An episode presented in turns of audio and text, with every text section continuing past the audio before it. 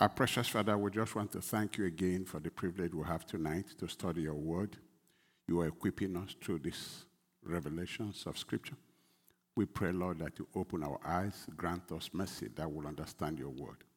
In Jesus' name we pray. Amen. So we're talking about weapons of our warfare, part seven.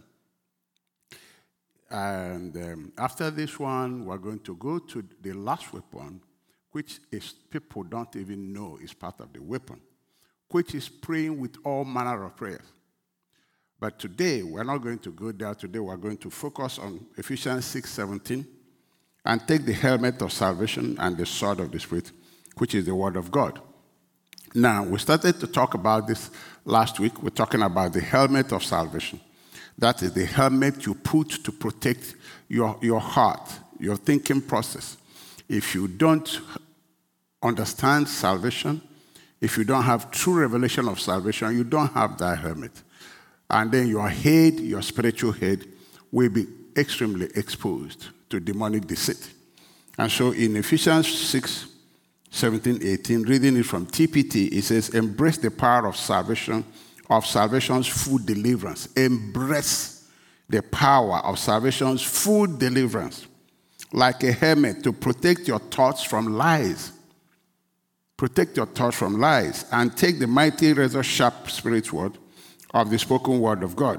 1 Thessalonians 5, verse 8 in TPT says, But let us who live in the light be clear headed, protected by the armor of faith and love, and wearing as our helmet the confidence of our salvation. The confidence of our salvation. If you don't know and understand your salvation, there won't be confidence in it. And if you don't have confidence in the salvation you have in Christ, you have no helmet. You are completely exposed. Can you imagine a soldier going to the war front without his headgear? That's exactly what it looks like. The first place the, uh, the enemy will attack is your head. And then when it attacks your thoughts and mind, it confuses you, throws you off balance, and, and defeats you very easily. Until the helmet we're talking about is the confidence we have in our salvation. It is the embracing of the power of salvation's full deliverance that Christ uh, provided us by his death, burial, resurrection, even ascension uh, to heaven. And we want to talk about a couple of things about this because if you don't understand salvation, you really have nothing. Basically, you really don't have anything. And so, um, Paul was talking about the gospel as foundational truth which Christians live by every day. You know, when the Lord appeared to me and told me, Are you now ready to preach the gospel? And I said, Yes, Lord. He said, I will show you where. And he disappeared. I used to think the gospel was just to preach it to people who haven't been saved. I didn't know the gospel was a message to teach the church. I didn't know that. And then when I started to study the scripture, I found out that Paul, Paul was preaching nothing but the gospel. The gospel is, is full of revelation about Christ and what he achieved for us. And that's all we have. You don't have anything except what Jesus paid for. If you are looking for anything outside what Jesus paid for, it's not from God. It's not from God at all. So we live by the truth of the gospel. The church needs to be taught the details of the gospel. Paul said, I was sent to teach these things, the riches of Christ that he blessed us with. And so look at what he said in 1 Corinthians chapter 15, verse 1. Dear friends, let me give you clearly the heart of the gospel that I have preached to you. The good news that you have heartily received and on which you stand. You stand on it. You received it, you stand on it. For it is through the revelation of the gospel that you are being saved. It continues, the, the blessing of, of the gospel continues to manifest in your life, keeps you free of entanglements of lies, keeps you free. The truth keeps working in you. Anytime you miss the truth, you go into darkness. He said it keeps you saved. If you fasten your life firmly to the message I have taught you, unless you have believed in vain. Oh, you became a Christian, you gave your life to Christ, but you have forgotten the gospel and you are no more interested in it. He said, You have believed in vain. For I have shared with you what I have received and what is utmost importance, of utmost importance, of utmost importance. The Messiah died for our sins, period. Fulfilling the prophecies of Scripture, he was buried in a tomb and was raised from the dead after three days, as foretold by Scriptures. This is, he said, this is the gospel. What Jesus achieved for you and me by his death, he died for our sins, and because he died for our sins, forgiveness came, mercy flows, we have fellowship with God, and we have new life. If our sins are not forgiven, we have nothing, none of these things. Made us sons of God, gave us righteousness,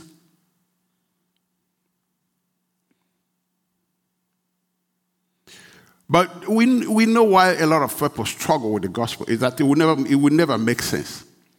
For it it's never going to make sense to any anybody subjecting it to rational thinking.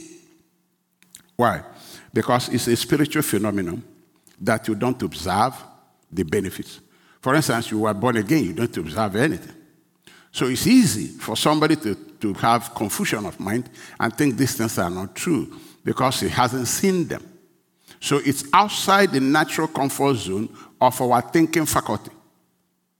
Spiritual things are never, never rational because they operate by the power that is totally different, doesn't follow the, the laws of nature. What was the laws of nature when Jesus walked on water? What kind of law of nature is that? And so the gospel doesn't make sense. To, if you subject it to rational thinking. And that's what a lot of people do because they won't grow spiritually. So they have carnal minded. They are carnally minded. So they see things from carnal point of view and they get so confused. Look at 1 Corinthians 1.18. To preach the message of the cross seems like sheer nonsense to those who are on their way to destruction. But to us who are being saved, I love that word being saved. It's a continuous work of keeping us free from entanglements. If we keep walking in the light and in the truth of the gospel, it is the mighty power of God released within us. 19. For it is written, I will dismantle the wisdom of the wise, and I will invalidate the intelligence of the scholars. Verse 21. For in his wisdom, God designed that all the world's wisdom will be insufficient to lead people to the discovery of himself. He took great delight in baffling the wisdom of the world by using the simplicity of preaching the story of the cross in order to save those who simply believe. That's what God designed. 22. For the Jews constantly demand to see miraculous signs, want to see why those who are not Jews constantly cling to the world's, world's wisdom? 23. But we preach the crucified Messiah. The Jews stumble over him. The rest of the world see him as foolishness. I hope you're not part of it. But for those who have been chosen to follow him, both Jews and Greeks, he is God's mighty power, God's true wisdom and our Messiah. 25. For the foolish things of God have proven to be wiser than human wisdom, and the feeble things of God have proven to be far more powerful than any human ability. So it's simply believed. That's what you do to the gospel. You just simply believe it. And then you see the word believe, believe, believe, believe, believe all over the place. Because you know, you have to believe spiritual realities first before you see the reality in the, in the physical world. That's the way it works. It doesn't work any other way. You have to believe spiritual realities first if you want to see it in the real world. You must believe it first consistently before you see it manifest in the real world. Jesus told us, it shall be to you according to what you believe. It's what you believe you see. If you believe, you see. Only believe, you will see it. So it's only believed. Ephesians 2 8. They say, Why am I going through this? Because it's your helmet. You got to understand it. It's your helmet. If you don't have it, your head will be crushed by Satan. It will deal with you, it will confuse you. And a lot of Christians are confused. Many people don't understand the gospel. Many don't even believe it. They're confused, asking hypothetical questions that shouldn't even arise because they don't, they don't get it. They don't get it. Ephesians 2 8. God saved you by his grace when you believed. You should mark the word believe right there. When you simply believed, God saved you. Nothing else was required. Nothing. And you can't take credit for this. So you can't attribute it to anything you did because the gospel is about what Jesus did. It's not about what men do. It is a gift from God. It's a gift from God. Salvation is not a reward for the good things we have done, so none of us can boast about it. There's nothing to boast about. We just received a gift from God. Now, John 3 14, and as Moses lifted up the serpent in the wilderness, even so must the Son of Man be lifted up. Verse 15, that whosoever believeth, again, believe, whosoever believeth, that's all you need to do. In him should not perish. You know, many people who go to church don't believe this. They say, eh, you believe about, how about this, how about that? There is no how about. There's no how about. The scripture says, well, if you believe you are saved, you won't perish. Why don't we simply believe it?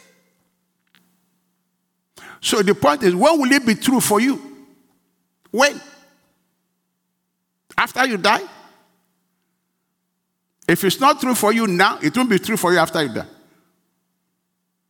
When will it be true for you that if you believe it, you will not perish? When will you start also telling people what the Bible said?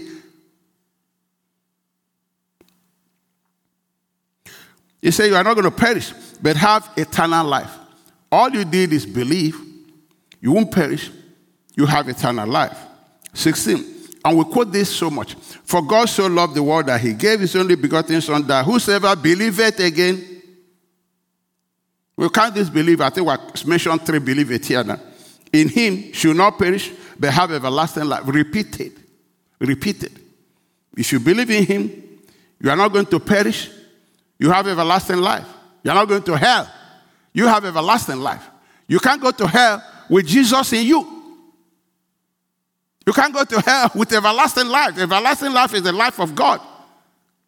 The Bible says you won't perish you have everlasting life. Wages of sin is death, but the gift of God is eternal life through Christ Jesus. That's the gospel. Verse 17. For God sent not his word, Son into the world to condemn the world, but that the world through him might be saved. He that believeth, believeth again, verse 18. He that believeth on him is not condemned, He's not condemned. Why? Christ has been condemned for him. He's not condemned. But he that believeth not, because this is why the trouble is, if you don't believe it, if you he that believeth not is condemned already. There's not the judgment is over. It's condemned already. Because he had not believed in the name of the only begotten Son of God. Case closed. Colossians 1:27. Living within you is the Christ. I wish somebody should say a big amen to that. Living within you is who? The Christ.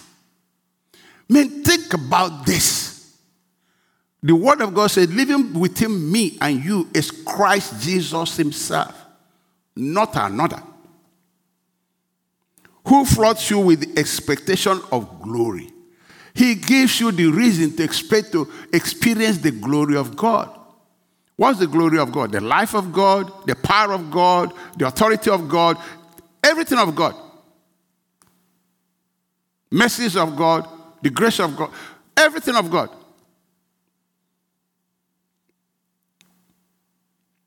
This mystery of Christ embedded within us becomes a heavenly treasure chest of hope filled with the riches of glory for his people. And God wants everyone to know it. Christ in us, the hope of glory. There is no other hope. There is no other reason to expect to see the glory of God except Christ in you. It's not about what you do, didn't do. It's what Christ did. So, because we don't see Christ physically in us, becomes a stumbling block. And we do it in prayer. When we pray, we're going to be checking physically.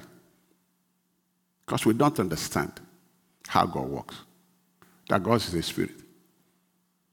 Want him to jump into the physical, and if we, if we don't see this physical, say it didn't work. Because we're, we're accustomed to walking by sight, and we're not prepared to allow revelation to come so that our mind will be renewed. We stop walking like the world. The world walks by sight. Believers walk by faith. we don't walk the same way. Because what we're talking about is a spiritual reality that's not God is not seen, but God is. So it becomes a stumbling block for many. Romans 9:30. What does all this mean, brethren? What does all this mean?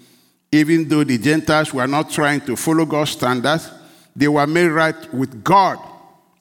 And it was by faith that this took place. They simply believed it and they were made right with God. Verse 31 But the people of Israel, many people who go to church, who tried so hard to get right with God by keeping the law, never succeeded. You know, there are a lot of people sitting in pews in churches who think they don't need Jesus. They call Jesus just to call him, but they, they think I can muscle my way and make myself acceptable to God. I can make it happen. I don't know where anybody gets that kind of idea with all the failures they experience every day. They still believe that. The devil is wicked. So the scripture says, verse 31, Romans 9 31, but the people of Israel who try so hard, as many are doing, to get right with God by keeping the law, never succeeded. Why not? Because they were trying to get right with God by keeping the law by their effort, the arm of the flesh. Oh, the Bible says, Be you holy. For I'm holy, so I'm going to be holy. You're wasting your time. You're boasting on yourself. Within 10 minutes, you will fail again. What you are trusting has never worked anywhere. The Bible says, By the deeds of the law shall no man be justified before God. For by the law is the knowledge of sin. So in verse 33, uh, verse 32, he said, Why not? Because they were trying to get right with God by keeping the law instead of trusting in Him. Instead of trusting in God to make them right, they subverted God and took over and fell. The, the, the, the Gentiles simply trusted, believed the gospel, and God made them right. So let me read verse 32 again. Why not? Because they were trying to get right with God by keeping the law instead of by trusting in Him. They stumbled over the great rock in their path Jesus. Verse 33 God warned them of this in the scriptures, where He said, I'm placing a stone in Jerusalem that makes people stumble. He said, Jesus will make you stumble will make you stumble. Because you want to figure it out. You want to do it by yourself. You want to do it. But all you need to do is to believe. And they're wondering, just believe? Only believe? How can this be? He says it's going to make people stumble. A rock that makes them fall, not just stumble, fall. But anyone who trusts in him, again, the word believe only, Trust in Him will never be disgraced. Whenever we subject God's word to rational, human rationalization, the devil moves in quickly and takes advantage of that and confuses you, messes your thinking up. Well, because there are things he will show you now, you will see, how about this one? How about that one? How about he will show you all the things about show. That's what I'll be showing you. And get, you walk by side, get confused, deceived, totally deceived, and he'll eat you for lunch. You're not going to change. You're not going to change. Just forget it. It doesn't work like that. Without Christ, you can do nothing. So, in Matthew chapter 16, verse 21, from then on, Jesus began to tell his disciples plainly that it was necessary for him to go to Jerusalem and that he would suffer many terrible things at the hands of the elders, the, uh, the leading priests, and the teachers of religious law. He, w- he will be killed, but on the third day he will be raised from the dead. Peter, to Peter, you shouldn't be talking like this. Because in their culture, if you die young, it's, it's considered abnormal. And here is a 33 year old man talking about going to die. So Peter,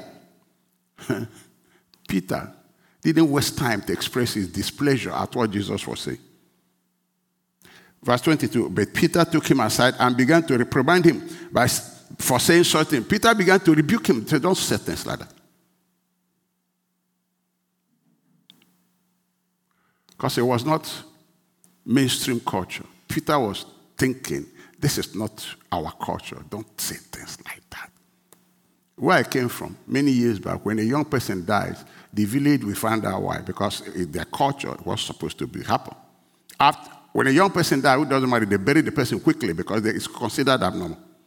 That's the culture then. So Peter said, Sir, reprimanded him, is rebuke him. Don't say things like this. It doesn't happen like that. Then Peter brought in a little bit of sprinkle of religion. Heaven forbid, Lord. How can heaven forbid that Jesus will die? That's why he came. He said, Heaven forbid, Lord.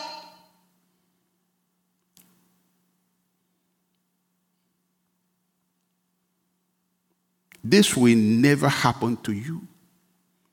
Jesus turned to Peter and said, Get away from me, Satan. See, because he thinks naturally, the devil moved in. That's what the devil does all the time. He moved in. And Jesus recognized that Satan has taken over this man. Do you know how many people are motivated? You know, a lot of things we do are not always motivated by God.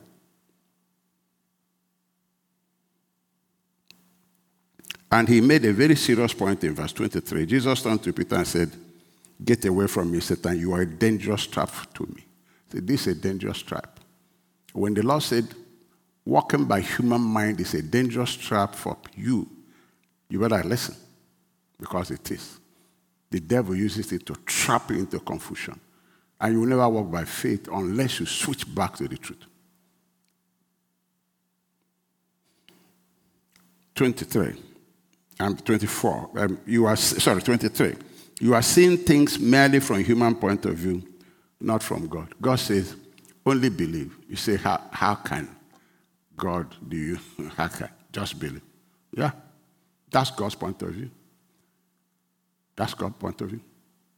For God so loved the world that he gave his only begotten Son, that whosoever believes in him shall not perish, shall have eternal life. God's, God's, that's God's point of view. God is done. You can think anything you want, but that's God's point of view. You can rationalize it and say, How about this? How about that? That's you. God knows all those things, but God says, This is it. That's the gospel. Believe it first with all your heart we're talking about the helmet. He said, embrace it. Embrace it. Embrace it.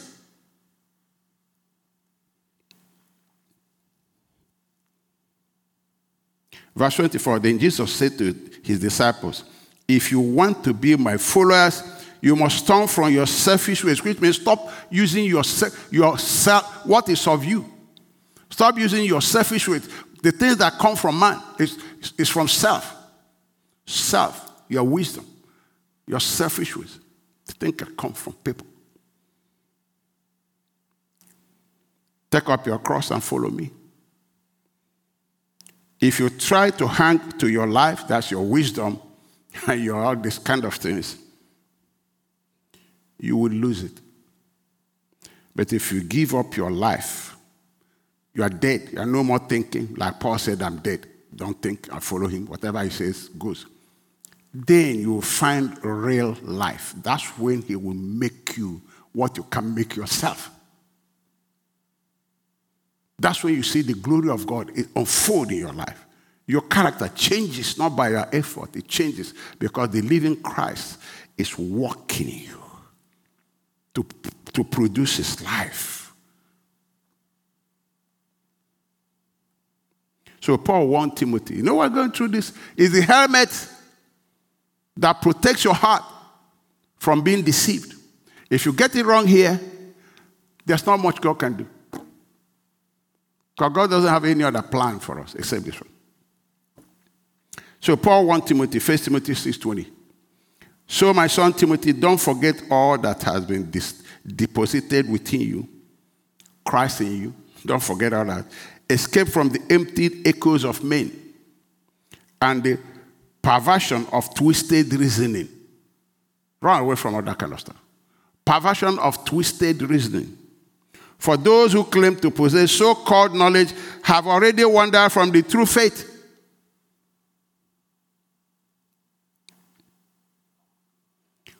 Colossians 2 6. And now, just as you accepted Christ Jesus as your Lord, you must continue to follow him. Let your roots grow down into him, and let your lives be built on him. Then your faith will grow strong in the truth you were taught, and you will overflow with thankfulness. Don't let anyone capture you with empty philosophies and half sounding nonsense that come from human thinking and from the spiritual powers of this world. See, human thinking, demonic spirits, rather than from Christ Himself. For in Christ lives all the fullness of God in human form. 10. So you are also, you, you also are complete through your union with Christ. When you come to Christ, join to Christ, you are complete. You don't need any further improvement. You are complete, brethren. And Christ is the head over every ruler and authority. You are complete. You have everything to live. The Bible says God has given us all things pertaining to life and godliness through Christ. So when you are joined to Christ, you are complete. Nothing is required. You can't improve on it. You can't do better than Christ joining to you. Done. Believe it.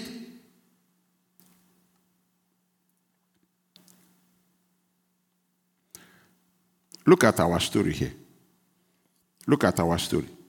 Once you were dead because of your disobedience and your many you used to live in sin just like the rest of the world, obeying the devil. Obeying the devil, the commander of the powers of the unseen world. He is the spirit at work in the hearts of those who refuse to obey God. All of us used to live that way, following the passionate desires and inclinations of our sinful nature. But our, by our very nature, we were subject to God's anger just like everyone else. But here, the gospel, church. In verse 4 comes the mercy of God. But God is so rich in mercy. And He loved us so much. What did He do?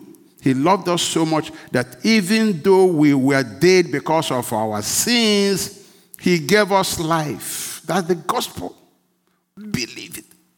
He gave us life. When he raised Christ from the dead, you see, Paul said, The gospel I preached to you, he died for our sins, he was buried, he resurrected. He's talking now. He said, You see, when he, when he was resurrected, God gave us life. We rose with him in new life. You see, everything he did is about us. It's about us. It's about us. Coming to the dunghill to lift us up so we can sit with kings. It's about us. Verse 6 For he raised us up from the dead along with Christ and seated us with him in the heavenly realms because we are united with Christ Jesus. Christ in us says the hope of glory. He says it gives you that, that reason to be, to be expectant to have expectation of enjoying all the glory of God. Verse 7. So God can point to us in all future ages as examples of the incredible weight of his grace and kindness towards us. He said, Look, look, you want to see how merciful I am? Look at this one. Want to see how kind I am? Look at this one. You want to see, look at this one. What does it reveal to us? The love of God. The love of God. It humbles everybody who understands this thing and makes you cling more to God. You want to move, you, you go closer. The love of God unearned. Somebody said, What manner of love is this? That we should be called sons of God. He blew his mind. That's the gospel. That's why it's called the good news. That the sinner became a child of God, seated with God because of the grace and mercy. And the God says, only believe this thing. Just believe it. Verse 8. God saved you by his grace when you believed. That's it. And you can't take credit for this. We read it. It is a gift from God. It's nine. Salvation is not a reward for good things we have done. So none of us can boast about it. Verse 10. For we are God's masterpiece. You see what God did? The Jews wanted to achieve this, and the Bible said they failed. But the Gentiles simply trusted God. He created them his masterpiece. He produced something that nobody could produce. He created them anew. He created masterpiece. He, these people re- rejected Christ and they, they want to, to obey the law. So God said, Inside you're rotten. You're full of dead men's bones. But the Gentiles came and said, Yeah. And the Bible said they found it. They were not trying to obey those laws. They came to God and said, We're rotten. And the Bible said God created in, in them, in everybody that believes, we became God's masterpiece. God's masterpiece of creation. Produced himself in true righteousness and holiness. You can't get this by behavior. You can't get this by Ten Commandments. You can't get this by anywhere else except Christ comes into you. When he died, you died. When he rose, God created you. Again, that's what we're talking about. That these spiritual things are not observed. So people are stumbling over it. Am I new? Can I be new? Get me new. Perhaps you haven't even you haven't even changed too much in your behavior. But you think, how can I be new? But you are. Why? God's, God, that God's point of view. That's what God said. And when you start believing it, you start seeing it in reality. No effort. Because we live by nature, not by law.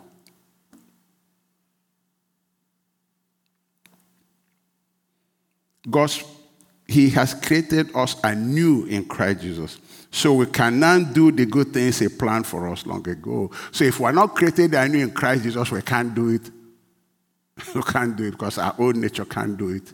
Other trying to obey the law can't do it. That's why Jesus called them hypocrites. So you're a bunch of hypocrites. He said, how can, how can a good fruit come out of a tree? He asked them that question. They didn't, they didn't oh, they say, well, Abraham's children. He said, no, no, no. You are the children of Satan. Because except the Son shall set you free, you'll be under that spirit that walketh in children of disobedience. Or except the Son delivers you from that spirit, you are in bondage to sin. The good news is we have been set free from the powers of Satan by the Son of God. The good news is that we've been created masterpiece of God into righteousness and holiness. The good news is that Jesus lives in me. The greater one is in me. And because he's in me, I have overcome this world, overcome the flesh, overcome sin, overcome the devil, the greater one. Because, so how can you overcome? Because he's the one walking in me. It's his power. I do all things through his power, through his strength. So how can I fail? Tell me what power is greater than the power that is made available through which I do all things. He said, I can do anything. I'm no more a slave. I can follow the Holy Spirit. The gospel is your helmet to cover your thinking. So the devil does not sow lies. And he, when he sows lies, he makes you see yourself as a sinner, unrighteous, unacceptable to God. How can you, how can, how can you operate in faith with that kind of mindset? Is that, is that God's point of view? Didn't God tell us in Scripture that He made Jesus to be sin for you so that you have the righteousness of God accredited to you? So the weapons of sword of the Spirit. I, I took time to talk about salvation because it's the helmet that covers. If your head is exposed, you got problem. And if you don't understand salvation and embrace it, you can't operate the sword of the Spirit. You cannot. What are you going to be saying? What the devil gave you? Is that, is that the, no, no. The sword of the Spirit, like we read Ephesians 6, 17, 18, embrace the power of God of salvation, of salvation through deliverance, like a helmet to protect your thoughts from lies and take the mighty razor sharp spirit, spirit words of spoken word of God. So the, the, the sword of the Spirit is the word of God, not the word of men. It's not human wisdom. It's the same word you rejected when God told you, only believe you are saved. You rejected it. You don't have what to speak. What are you going to say? Your wisdom? Or, the, or what? What are you going to say? So the sword of the Spirit is the word of God. The same word that God told you, only believe, I shall see the glory of God. That same word, that's the word of God. Any other thing that's not the word of God, it's not the sword of the Spirit. And Jesus knew that when he came here, he said, I don't speak my own words. I speak my Father's words. Because the word of God is the sword of the Spirit.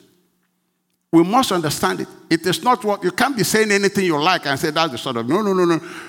The weapons are supplied by God. They are not supplied, they are not carnal.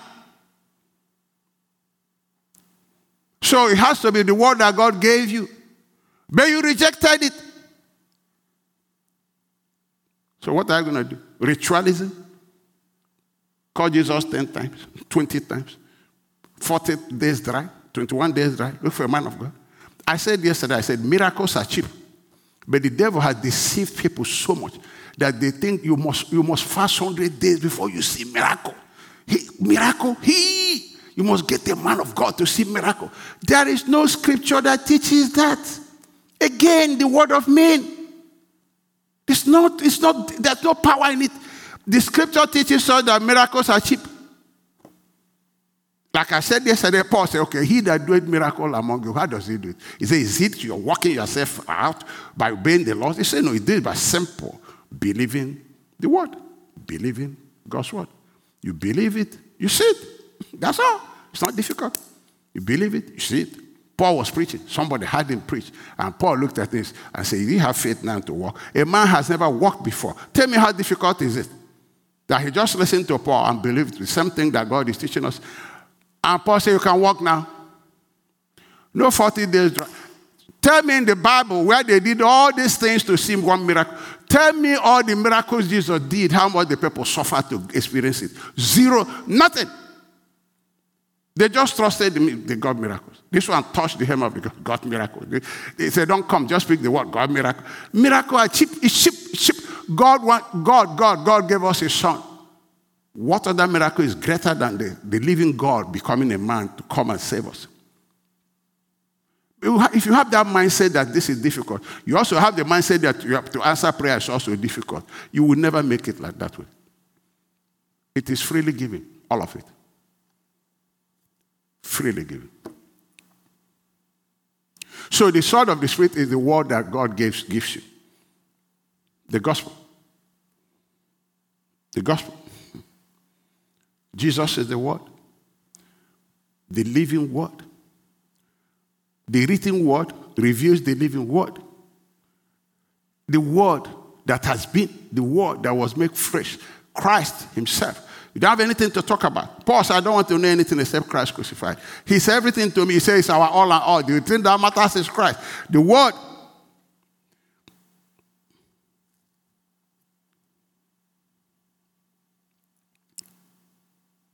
Again, let me repeat it. If we do not get grounded and believe the salvation of God through Christ alone, we basically have nothing to say useful that will work. Because it's that testimony of your salvation that the Spirit will inspire and you speak it and defend it. Because the devil wants to lie to you about your salvation. That's why I said that helmet covers your heart so it doesn't lie to you. So when it comes to lie to you, you use that helmet and speak back to him and say, No, this salvation is true. You can't take it from me. I'm healed by his stripes. You can't take it from me. I'm righteous. He made me righteous. You can't do that. I'm a new creature. I'm not a sinner. Shut up. I'm a side of God. You can't do that. You can't do that. So all he wants to do is to lie to you about your salvation because he knows if he confuses you there, there's nothing else left. You're done. So you see that the weapon of the helmet is tied to this word to protect your thoughts from lies. Because if lies come, you speak lies. You speak lies, and you'll be defeated. Revelation 12 11. They conquered him completely through the blood of the Lamb. So you see, we're talking about the Christ on the cross, it's coming us salvation through the blood of the Lamb and the powerful word of his testimony. They triumphed because they did not love and cling to their own life, even when faced with death. What does that mean? They continue to believe the testimony of God, even when threatened with death. They say what God said is true. The blood is true. The blood did this, redeemed me. The blood, the testimony they were giving, you know, the testimony of the blood. The blood redeemed us. The blood set us free. The, they stood on that on, on, the truth of the word, the testimony of Christ. Remember, they can't give their own testimony. It's the word of God. So the testimony they have to give is the testimony that God gave about his son. The blood. The blood. They overcame through the blood of the lamb. And then the powerful testimony, uh, uh, the powerful word of his testimony. They wrote it, I, I, read this in here. I said, the Aramaic translation says, the, the Greek uh, translation said, the word of their testimony. They said, it is a faithful testimony of Jesus that has the power to destroy the works of the devil. It's the te- faithful testimony of the Holy Spirit the word of God, the testimony of the Holy Spirit coming from your mouth has the power to destroy the works of Satan. Psalm 107 2. Let the redeemed of the Lord say, So. It's a testimony, I'm redeemed. You can't, make, can't put me in bondage. No, no, no, I'm redeemed. I put the line right here. Satan, I'm redeemed. That's your testimony about the cross. He said, Let the redeemed of the Lord say so, whom he had redeemed from the hand of the enemy. Why say so? You got to speak it out. That's your sword. You got to speak it out and cut every lie he's throwing your way. Cut it to shreds. 2 Corinthians 4:13. We have the same spirit of faith, according as it is written now. I have believed, therefore have I spoken. We also believe and therefore speak. If you believe the gospel, say so.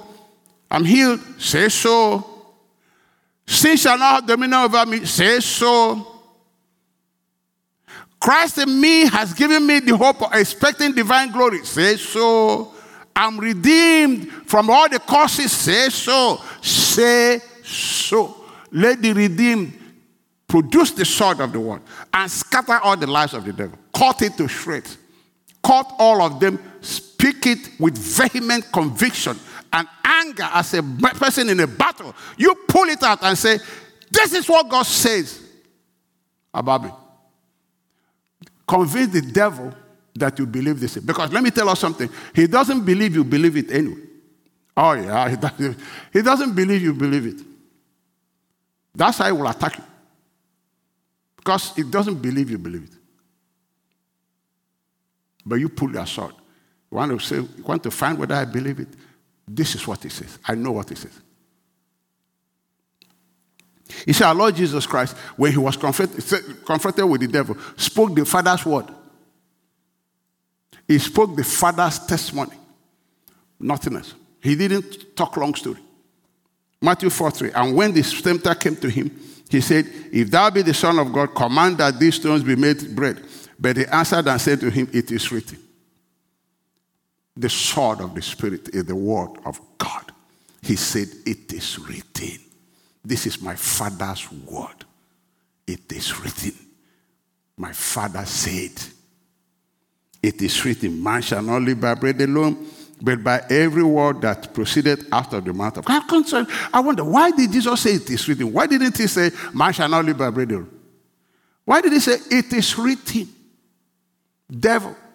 The written word reveals the living word. It is written. Devil. It is written. Verse 5. Then the devil took him up into the holy city, seated him on a pinnacle of the temple, and said unto him, If thou be the Son of God, cast thyself down, for it is written. The devil said, Okay, I know to say it is written. it is written, He shall give his angels charge concerning thee, and in thy hand, in their hands they shall bear thee up, lest at any time thou dash thy foot against a stone. Jesus said unto him, It is written again. He used the Father's word. Said, The words I speak are never mine. He said, That's why my testimony is true. I don't care what you do, this testimony is true because my Father gave it to me. So he said to the devil, It is written, This is the sword of God, what God said from your mouth. The sword of the Spirit. It is written. But when you don't know what is written, so the word of God in our mouth has the same power as God saying it. It does not diminish in power because it came out of your mouth. Why? Because you're a member of the body of Christ. Aren't you a member of the body of Christ? Aren't you part of his body? Aren't you his mouth? Is it not living in you? Is it not living in you? Are you not, don't you share his position and, the, and his, his authority and everything? Aren't you his representative on earth? So your body says something. Is it not you? So God wants to, to, use our mouth to pronounce his word. So in Isaiah 59 21, as for me, this is my covenant with them, said the Lord, my spirit that is upon thee, and my words which I have put in thy mouth. I put it in your mouth shall not depart out of thy mouth, nor out of the mouth of thy seed, including your children, nor out of the mouth of thy seed, seed said the Lord from henceforth forever, forever, forever. The sword of the Spirit. You got to say so. When the, when, the, when, the, when, when the chips are down, open your mouth and say, It is written vehemently. You overcome thoughts with words. When those thoughts fill your mind, you say, No, it is written, Satan, it is written, you're a liar. This is what God says. You give the testimony of God. Joshua 1 8, this book of the law shall not depart out of thy mouth, shall not depart out of thy mouth, but thou shalt meditate therein, therein day and night, that thou mayest observe to do according to all that is written therein, for then shall thou make thy way prosperous, and then thou shalt have good success. You want to succeed in confrontation with the enemy? This word will not depart out of their mouth. Stop telling long stories here and there. When you talk, ask yourself, whose voice is this? Where is this one coming from? Where is this coming from? Is this the testimony Jesus gave? Even in conversation, you know, we converse and we, we don't know we're giving testimony that God didn't give us. And those count. All of them count. Hebrew 11:3. Through faith, we understand that the worlds were framed by the word of God, so that the things which are seen were not made by the things which do appear. You don't look for what God has done in the area of things which appear. Believe it's in the area not seen. You come there, you say so. Just say so. Just keep saying so. See, the word in your mouth creates life or death. Mark 11, 12. On the morrow, Mark 11, 12. On the morrow, when they were come from Bethany, he was hungry. 13 and seeing a fig tree afar off, having leaves, he came, if haply he might find anything thereon. And when he came to it, he found nothing but leaves, for the time of figs was not yet. 14. Jesus answered and said unto it, No man eat fruit of thee hereafter forever. And his disciples had it. 19. And when evening was come, he went out of the city. And in the morning, as they passed by, they saw the fig tree dried up from the roots, and Peter called to remembrance, said unto him, Master, behold the fig tree quit that cause it is withered away. And Jesus says something amazing, totally amazing. And Jesus answered, saying unto him, Have faith in God. You can do the same. So otherwise, he was using it to teach us that we can disallow things by what we say. The Lord asked somebody, you know, somebody was giving a testimony. How the Lord asked him, he said, I've not had you cause the sickness. Have you ever, why are you not causing that sickness? Cause it to die. It has life. It's because it has life, it's doing something in your body. Cause it to die. He said, My son caused a tree. Didn't you learn anything? Cause it to die and say, You're not bringing forth life anymore. I cause this sickness in Jesus' name. You're not bringing forth any life anymore. The thing will die. You disallow it. Jesus disallowed it from bearing fruit. You disallow it. This sickness I curse you, like Jesus cursed that tree. I curse life out of you. You will not bear life anymore. You are dead in Jesus' name. You disallow it. The Lord said to him, He said, Have you caused that, that thing? He said, No. He said, So what are you waiting for?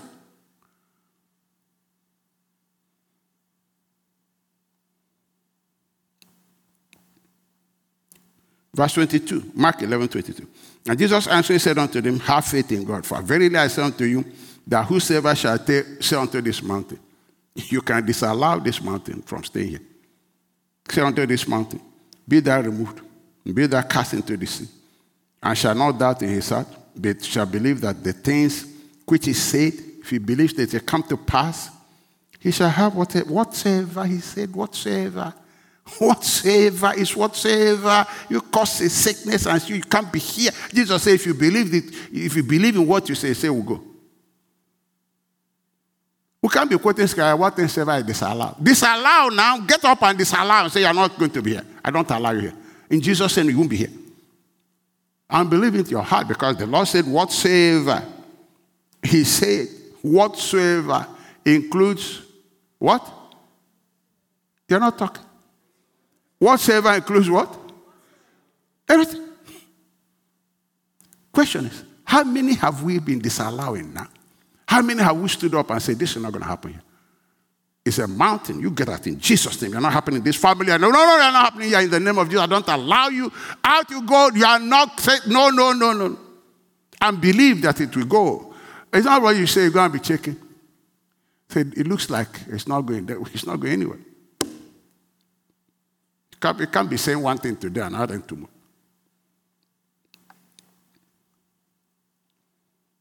Mark 18, 18, I tell you the truth. Whatever you forbid on earth will be forbidden in heaven. Which one have we forbidden? Look, God gave us the key to operate his kingdom. Period. If you don't want to operate it, stop bothering God. All the authority he gave us, what for? He gave us to use it. He told us, hey, if you say the mountain move, believe it move, why should it move? Because you represent Christ. You have his authority. You reign on earth. The Bible says, why the word of a king is there's authority. You reign on earth. That's, God, that's what the gospel teaches us. That we have been created masterpiece of God. We have the nature of God. Christ in us gives us the expectation to share divine glory. Divine glory is power, authority that God has. We are, we, we, we, are conjoined heirs with Jesus. We equally share with his authority. So I can speak in his name and say, Yeah, I'm a son of God. I can say it because my, I'm the son of God. I'm a son of God. I'm joined to Christ. I'm speaking on his behalf. You're moving. You're not going to walk in.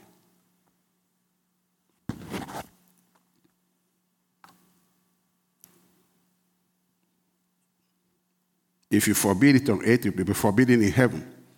Whatever you permit, whatever is whatever. We're talking about spiritual war. Spiritual war. Spiritual war. The weapon of the word. Speak it and forbid things.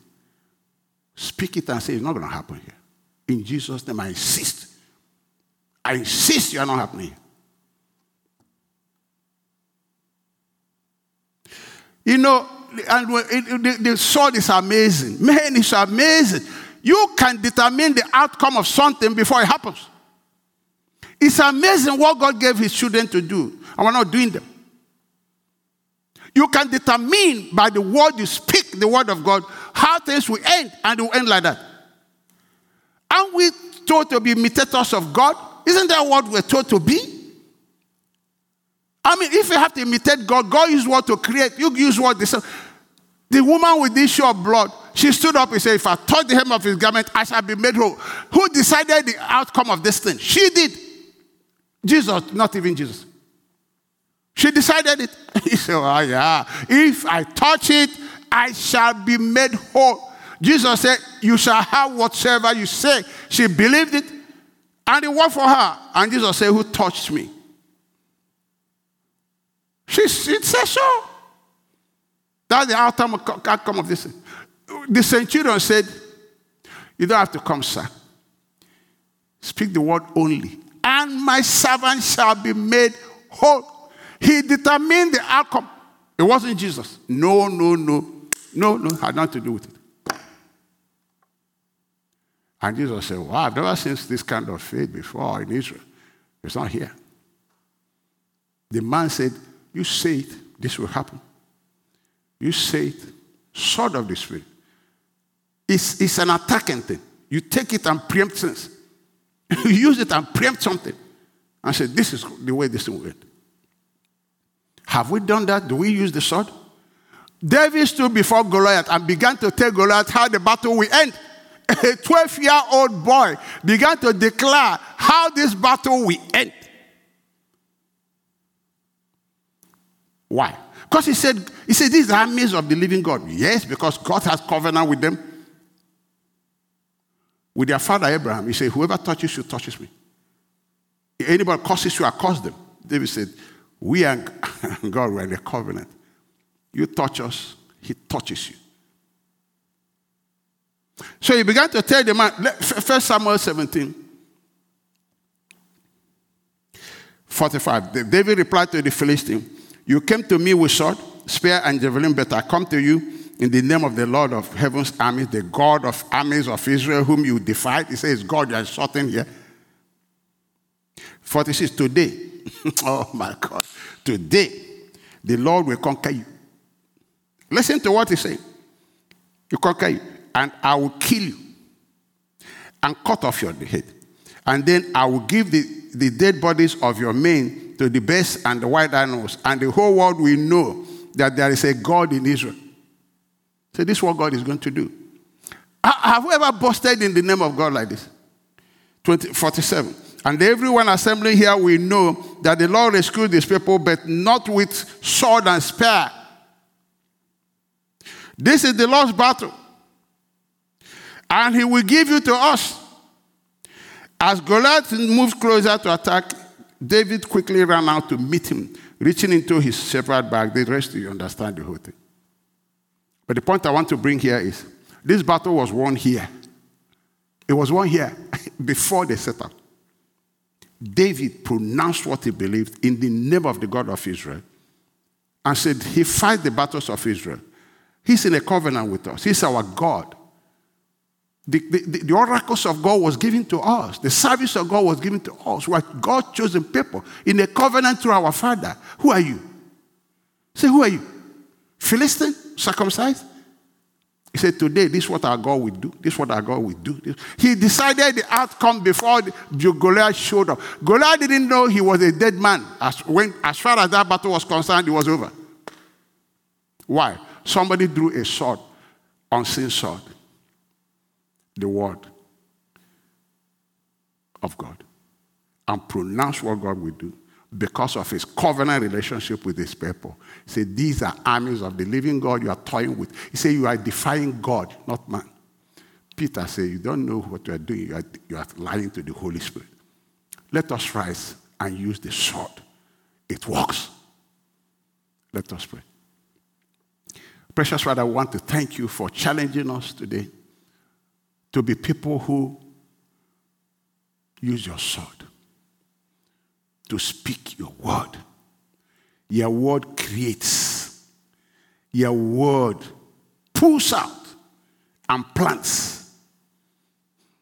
Your word disallows things. We use this sword to do anything. I pray, Lord, that you give us a revelation of the sword of your spirit, the word of God. Not human reasoning, not all this walking by sight.